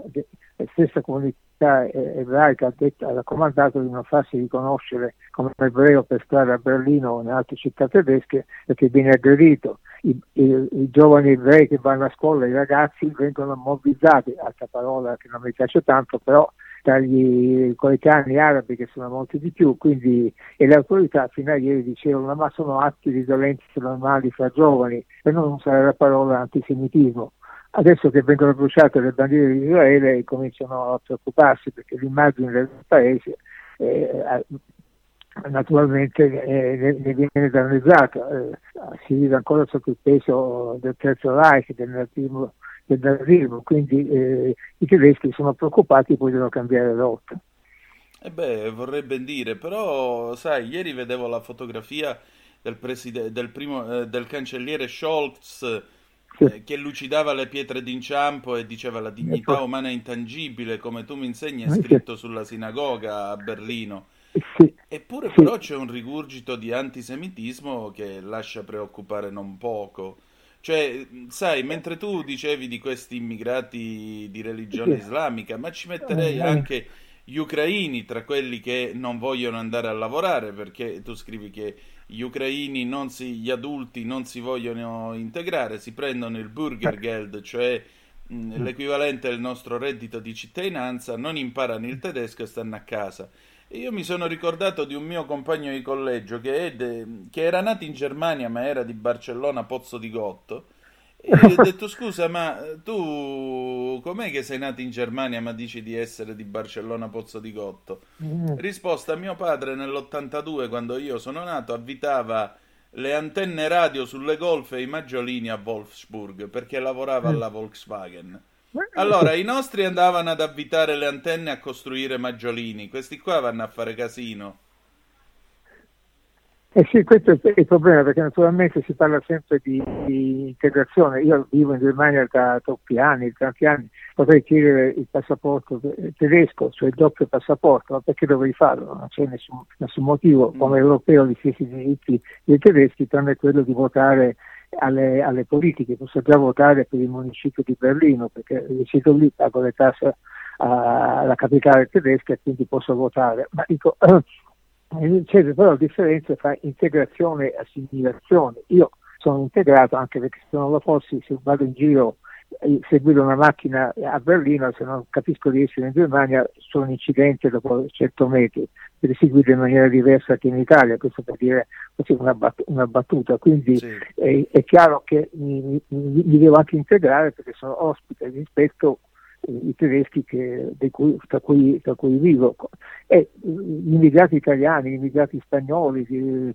di 20 anni fa non, non creavano problemi, anzi lav- lavoravano e contribuivano al miracolo economico tedesco come hanno sempre riconosciuto diciamo, i, i, tedeschi. Adesso i nuovi arrivati, eh, la situazione è cambiata, mentre prima il, nostro, il mio coetaneo palermitano, siciliano, arrivava dalla campagna di, di Termini Merese, arrivava alla Wolfsburg, la, la, la città della, della Volkswagen, e un'ora dopo poteva lavorare alla catena di montaggio girando a cacciavite. Adesso i giovani alle catene di montaggio delle lobbyisti della BMW hanno, hanno il camice bianco e lavorano fischiettando col computer in mano, col laptop in mano perché devono collabor- eh, lavorare insieme con i robot, quindi non è che un nuovo arrivato può lavorare subito, ci vogliono anni di superazione, quindi i tedeschi avrebbero bisogno di 400.000 immigrati all'anno che possono, che in grado di lavorare nella loro industria, ma arrivano, loro dicono quelli sbagliati, che, sono, che, e che vengono mantenuti. Adesso oh, praticamente oh, così, la, l'assistenza pubblica sociale costa 55 miliardi di, di, euro all'anno, naturalmente assistono anche i tedeschi, ma eh, una buona metà è, va per aiutare gli, gli stranieri che arrivano ricevono 560 euro a testa, compresi i figli che minorenni ricevono un po' meno, l'alloggio con tutte le spese eh, collegate, quindi questo alla fine crea un malcontento. Adesso vogliono cambiare il regolamento e dire non diamo più soldi in contanti a chi arriva, ma dei buoni, dei coupon con cui possono comprare quello che, quello che desiderano, per evitare che, che, i soldi vengano inviati a casa in Africa, eh, in, in, Oriente. Naturalmente la cifra che basta per sopravvivere a Berlino può essere una fortuna eh, in, in, Marocco o in Pakistan, quindi eh, cercano di spingere la cinghia. Esattamente. Senti, ma in tutto questo ora che cosa si fa? Voglio dire, troppa gente, troppo assistenzialismo e il, ora mi viene una domanda forse retorica, ma è il governo che fa? Ecco, il governo ha fatto, c'è stata una riunione, perché bisogna ricordare che la Germania è uno Stato federale, quindi c'è il governo centrale e poi ci sono il governo dei vari Länder, delle varie regioni che sono piccoli stati, cioè sono, è un po' diverso che da noi, perché eh, questi, queste regioni tedesche sono gli antichi stati ottocenteschi, come da noi sarebbe stato il Granducato di Toscana oppure il Regno delle Due Sicilie, quindi hanno un governo locale che è molto forte e c'è tutto un trucco in Germania, un po' diciamo, loro direbbero all'italiana, io non lo dico, per cui molte spese vengono scaricate dal governo centrale sulle autorità regionali e queste partiscono ai comuni. E così si trucca un po' il bilancio statale che non va in rosso perché eh, i debiti vanno sono a carico delle, delle, regioni e alcuni comuni non ce la fanno più perché è vero che ricevono un aiuto che prima era così a forfè, adesso viene conteggiato dal prossimo anno a 7.500 euro all'anno a testa per immigrato, ma poi questi soldi poi non bastano e comunque bisogna anche alloggiarli, quindi non c'è più posto, eh, li alloggiano naturalmente nelle, eh, nei centri sportivi, eh, nelle palestre. Eh, I locali naturalmente non sono t- tanto contenti anche perché eh, eh, appunto come dicevo prima, mentre molti stranieri si, si, si, integrano abbastanza presto, la, i nuovi venuti, soprattutto islamici, no, non lo fanno e anche questo è un altro problema. Se io dico questo vengo accusato di islamofobia, cioè sarei razzista contro, contro gli arabi. Io assolutamente no, come siciliano come faccio a essere aperto con gli arabi? Fare, eh, quindi non è questo, è soltanto che eh, c'è, c'è, un rifiuto di, di, di, di, i tedeschi dicono in maniera molto brutale io accolgo qualcuno a casa mia mi, mi aspetto che, che sia grato invece eh, eh ce l'hanno con me e rifiutano qualsiasi integrazione. Come tu ricordavi, eh, gli, gli, ucraini sono arrivati da quando è iniziato la, il conflitto un milione e centomila, quasi tutte donne con bambini.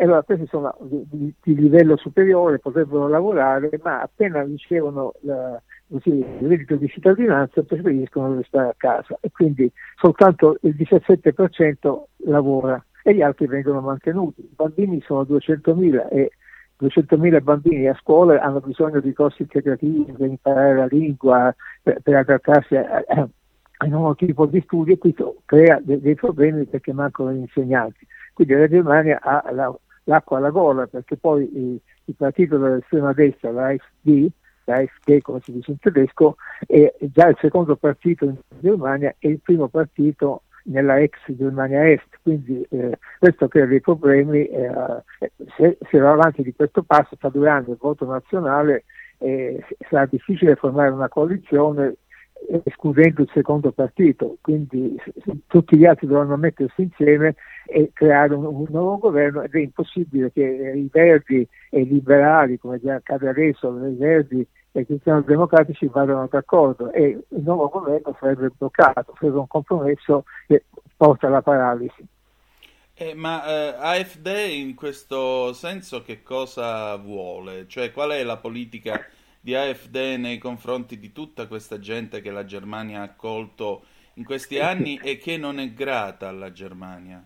Eh, cioè, dovrebbero eh, essere veloci le procedure di istruzione. Adesso in realtà, come avviene in Italia, è impossibile espellere qualcuno. Se uno rimane, arriva in Germania finisce per restarci, perché le procedure durano eh, anni, due, tre, quattro anni, nel frattempo qualcuno ha dei figli, allora è chiaro che non può, non può più tornare a casa e quindi rimangono per sempre in Germania. E poi sono stati avvenimenti hanno cambiato di colpo l'opinione pubblica. Se tu esattamente nel 2015, quando la Merkel non chiuse le frontiere, arrivavano di colpo oltre un milione di, di profughi da, da, attraverso i, i, Balcani e poi al, al, Capodanno del 2015 a Colonia 2000 giovani arabi ubriachi aggredirono le donne. E, e quindi questo fu, fu, visto come un, un, punto, un, punto, di svolta, cioè questo, erano anche eh, molti di questi giovani erano appena arrivati.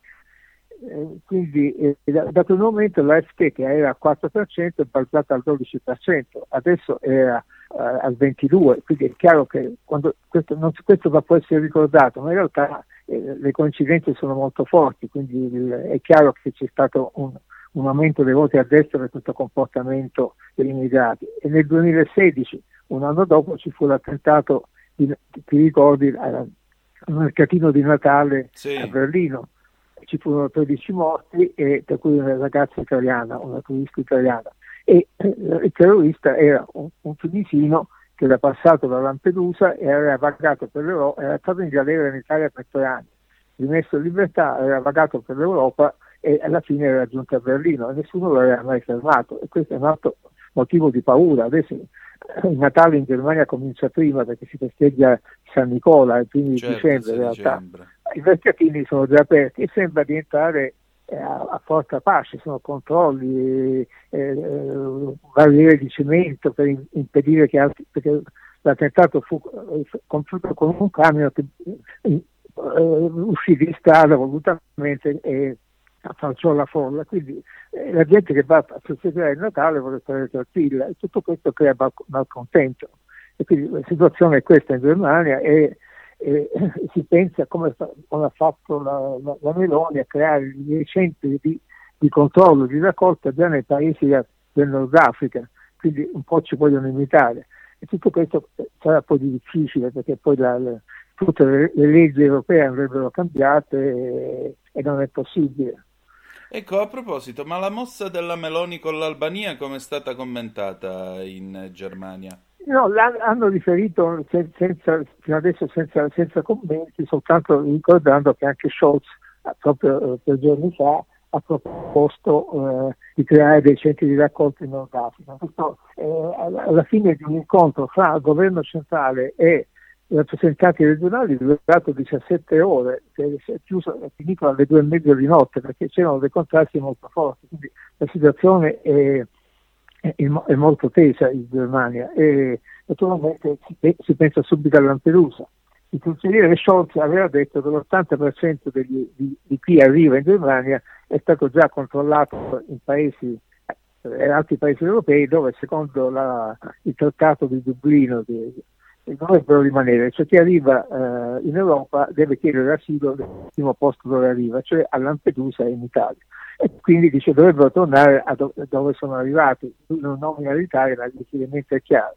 La stessa Silvestro Sparti, che è un giornale non di destra, ma eh, liberale, liberale tedesca, quindi eh, de- democratico, dico, gli ha detto eh, Scholz eh, mente perché arriva chi arriva in maniera regolare è soltanto il 17%, gli altri arrivano in Germania regolarmente o con, con un visto o sono eh, bambini nati in Germania, 240.000 sono nati in Germania. Adesso dal 2000, eh, inizio del gennaio del 2002 a oggi sono arrivati un milione e mezzo di stranieri, ne arriva mille, mille nuovi ogni giorno, quindi la situazione è, sta sfuggendo di controllo, ma non è colpa di Lampedusa. Certo. Senti Roberto, ora il prossimo, il prossimo, impegno che riguarda il governo tedesco qual è? Anche perché oggi è il 10 di novembre, il 6 di dicembre appunto comincia la stagione natalizia in Germania con San Nicola sì, sì. E, e, quindi immagino ci saranno problemi di ordine pubblico da gestire e così via. Quest'anno forse saranno ancora più sentiti vista la situazione storica e politica che viviamo. E, sono, sono molto, molto, preoccupati perché adesso già eh, stanno aumentando i controlli alle frontiere con, la, con la, l'Austria, la Repubblica Ceca, con la Polonia, perché passano, non arrivano soltanto eh, dall'Italia, arrivano dai, dai, Balcani, quindi più controlli ma dicono che serviranno, serviranno a poco. E poi i controlli di sicurezza nelle varie città, perché ogni soprattutto oggi che, inizia il, il weekend, saranno, oggi e domani ci saranno manifestazioni per la Palestina contro, contro Israele che poi si tramutano contro i tedeschi perché eh, molti di questi giovani nuovi venuti fanno, non fanno differenza. Israele è visto come una colonia dell'Europa eh, eh, a casa loro e, e tutti noi i bianchi europei siamo colpevoli, quindi è chiaro che queste violenze vengono rivolte anche contro gli stessi tedeschi e eh, si cerca di, di, di prevenirle. Eh, tu hai fatto bene a ricordarlo, l'anno scorso a Capodanno a, a Berlino, nei quartieri dove è più forte la presenza degli immigrati, hanno festeggiato il nuovo anno sparando razzi ad alto zero contro la polizia. Sono stati 100 agenti feriti e anche allora si dice ah ma è solo eh, eh, normale violenza dei ragazzi, dei giovani e naturalmente non, era così. È chiaro che tra i dimostranti c'è anche qualche giovane tedesco, ma la maggioranza sono i, i nuovi venuti stranieri e questo se viene ricordato viene subito accusato di razzismo, ma questi sono i fatti. Molto bene. Senti Roberto, io ti voglio ringraziare per questo tempo con noi, facciamo che ci risentiamo presto. Io ringrazio te per avermi dato la possibilità di parlare e spiegare un po' più a lungo. Figurati, ci mancherebbe. La radio esiste per questo, non stiamo a fare il pollaio. Grazie. Grazie a te Antonino. Un abbraccio, ciao. ciao. Stai ascoltando Radio Libertà. La tua voce libera, senza filtri né censura. La tua radio. E rieccoci le 19.37, Antonino Danna al microfono con voi sulle magiche, magiche, magiche onde di Radio Libertà con Zoom, il drive time in mezzo ai fatti. Allora, abbiamo ancora un minuto scarso, quindi io vi do le ultime news. Intanto andiamo a vedere il ehm, andiamo a vedere l'ANSA che cosa dice di cose italiane. Landini avanti con lo sciopero, Salvini irrispettoso rispettoso e il garante sta commettendo uno sbaglio. La commissione di garanzia mancano i requisiti per lo sciopero generale, la protesta di venerdì 17 va quindi rimodulata.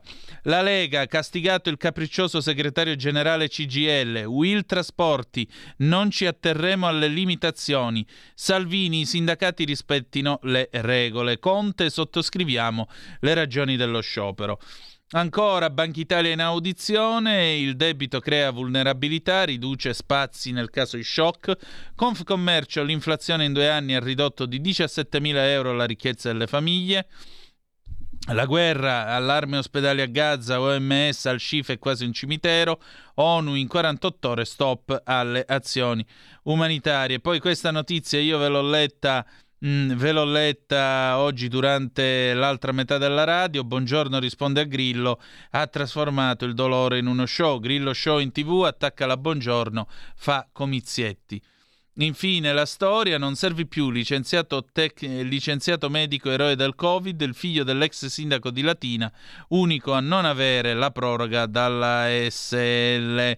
È morta Marianne Trump Berry, sorella di Donald Trump e tredicenne si toglie la vita a Palermo, forse vittima dei bulli.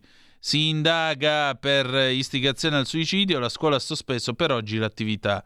Scrive Lanza, un tredicenne di Palermo si è tolto la vita nella sua casa dove abitava coi genitori, che lo scorso sabato sera, quando è accaduta la tragedia, erano uccisi, usciti. Si sospetta che il ragazzo fosse vittima dei bulli che in più occasioni lo avevano deriso. All'arrivo dei sanitari del 118 il tredicenne era già morto. Sono in corso indagini dei carabinieri. Il sospetto che il ragazzo fosse vittima di bullismo sarebbe emerso dalle preoccupazioni manifestate nelle chat di alunni e genitori. Il ragazzo sarebbe stato deriso anche per il suo presunto orientamento sessuale.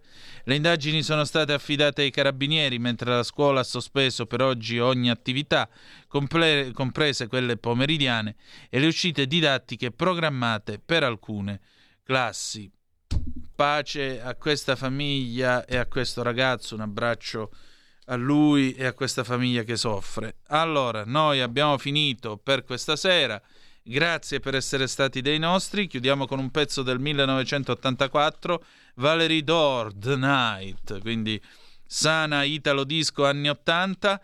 Adesso il eh, qui Parlamento con Tiziana Nisini, l'onorevole Tiziana Nisini, e noi ci si ritrova domani sera alle 18.05 trattabili sulle magiche, magiche, magiche onde di Radio Libertà. Con noi il professor Domenico Cacopardo parleremo di Hamas, ma parleremo anche di riforma costituzionale, premierate, autonomia. Stay with us, restate con noi, grazie per essere stati con noi. E ricordate che the best is yet to come, il meglio deve ancora venire. Vi ha parlato Antonino Danna. Buonasera. Qui Parlamento. La deputata Tiziana Nisini. Prego, onorevole. Grazie Presidente, Sottosegretario Lurigon, colleghi presenti in aula. Oggi siamo a dibattere su eh, due mozioni che di fatto parlano di basse retribuzioni, retribuzioni non adeguate e sicurezza nei luoghi di lavoro. Il tema delle basse retribuzioni, mi vorrei rivolgere per il suo tramite, Presidente, al collega Mari, non è un'emergenza che è nata in quest'ultimo anno, perché leggendo le mozioni sembra che da un anno a questa parte si sia scatenato l'insicurezza sul, lav- sul lavoro e si siano abbassate drasticamente le retribuzioni. Questo è un tema che va avanti da decenni, probabilmente la politica non ha saputo far fronte a queste problematiche o non è mai intervenuta in maniera pragmatica e concreta per risolvere o ridurre queste situazioni. E eh, faccio riferimento a quanto detto dal collega Fornaro che ha nominato il commissario europeo che si occupa di lavoro Nicolas, Nicolas Schmidt che eh, parla proprio del salario minimo e dice l'Italia deve applicare il salario minimo legale. Un commissario europeo, la cui direttiva 2022 numero 2041, de, 2041 del 2022, scusate, non impone nessun salario minimo legale e soprattutto nella condizione in cui è il nostro paese con una contrattazione collettiva che supera l'80%, una direttiva che indica la strada del rafforzamento e del miglioramento della contrattazione collettiva arriva stamattina, quando oggi c'è in discussione la mozione proprio sulle retribuzioni non adeguate, commissario al lavoro che dice l'Italia lo deve applicare.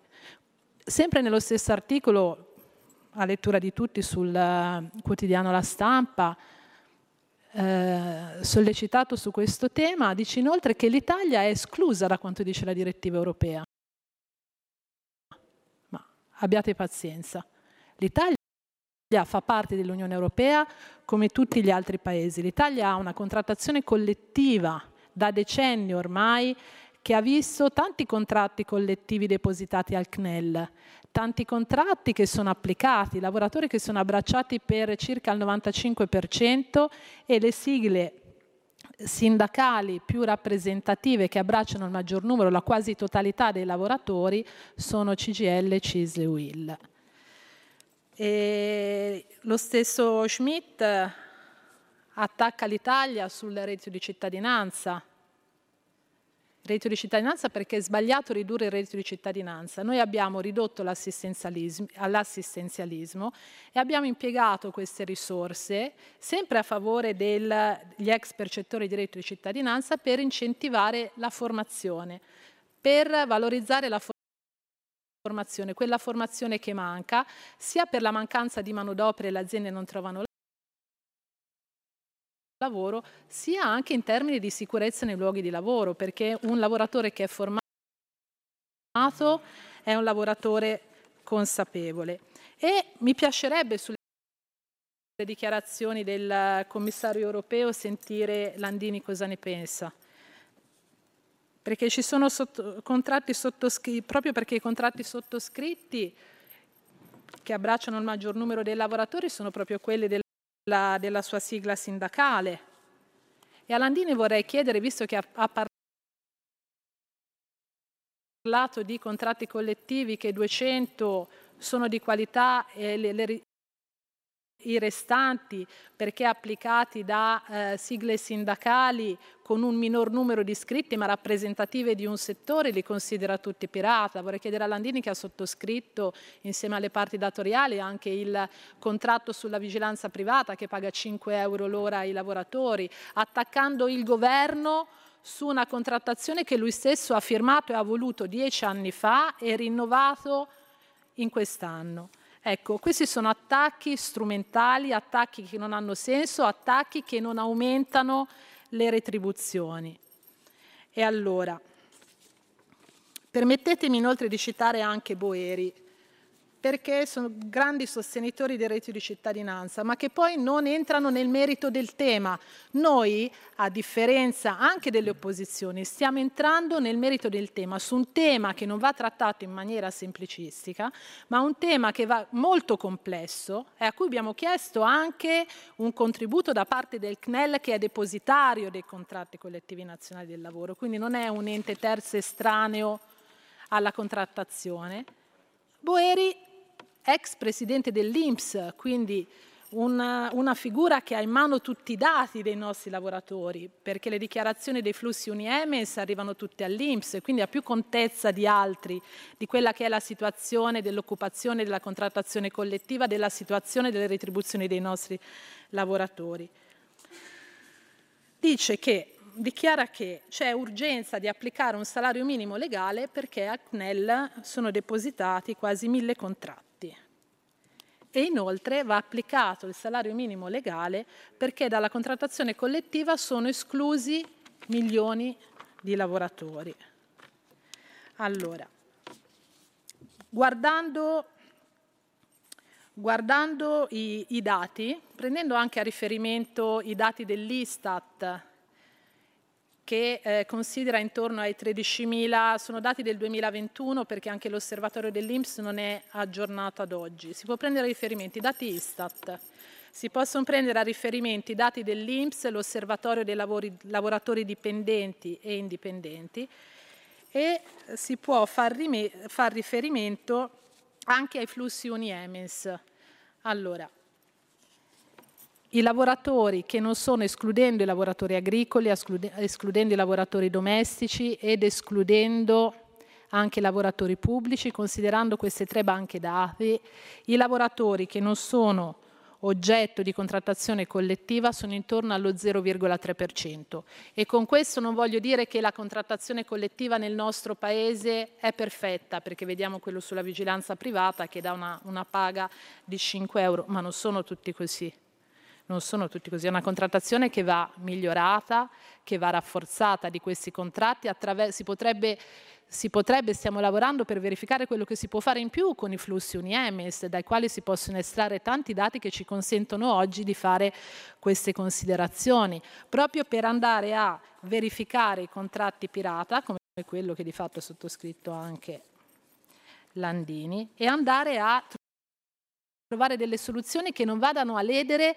quello che è stato il lavoro proprio delle parti sociali, sindacali e datoriali nel corso degli anni. Non è il Ministero del Lavoro che fa gli accordi tra i datoriali e i sindacali. Il Ministero del Lavoro deve vigilare insieme ad altri organi perché tutto avvenga con regolarità. Il tema è dei salari bassi, temi, il tema che i salari a oggi per tanti lavoratori non sono più adeguati alla, allo stile di vita, alla situazione per causa dell'inflazione, per causa delle situazioni che si sono verificate che non sto a elencare negli ultimi due anni. E poi c'è il tema della sicurezza nei luoghi di lavoro, tema della sicurezza dei luoghi di lavoro che è un tema annoso, le vittime sui luoghi di lavoro sono tante, sono troppe, ma non lo sono da un anno a questa parte. Questo governo ha a cuore la sicurezza nei luoghi di lavoro ed è intervenuta proprio in quest'anno con il DL Lavoro, inserendo nuove misure, misure nuove che vadano a ridurre il rischio, incentrando tutto sulla formazione, una formazione che non deve essere una formazione a catalogo come è sempre stata per ripulirsi la coscienza, ma una formazione specifica ad hoc con dei controlli continui che vadano a formare, a rendere consapevoli i lavoratori e i datori di lavoro, insegnando loro e insegnandolo anche ai nostri ragazzi, perché è stato introdotto anche nelle scuole, che non si deve andare avanti per prassi, ma rispettando le regole. È stata inserita la figura del medico competente nelle aziende, non solamente quando lo richiedeva la normativa, ma nel documento di valutazione dei rischi quando si rende necessario una cartella sanitaria sanitaria che il lavoratore si può portare dietro da un posto di lavoro a un altro, un'attenzione particolare per i lavoratori componenti familiari delle piccole imprese che devono essere devono lavorare in sicurezza. Qui Parlamento. Avete ascoltato Zoom il drive time in mezzo ai fatti.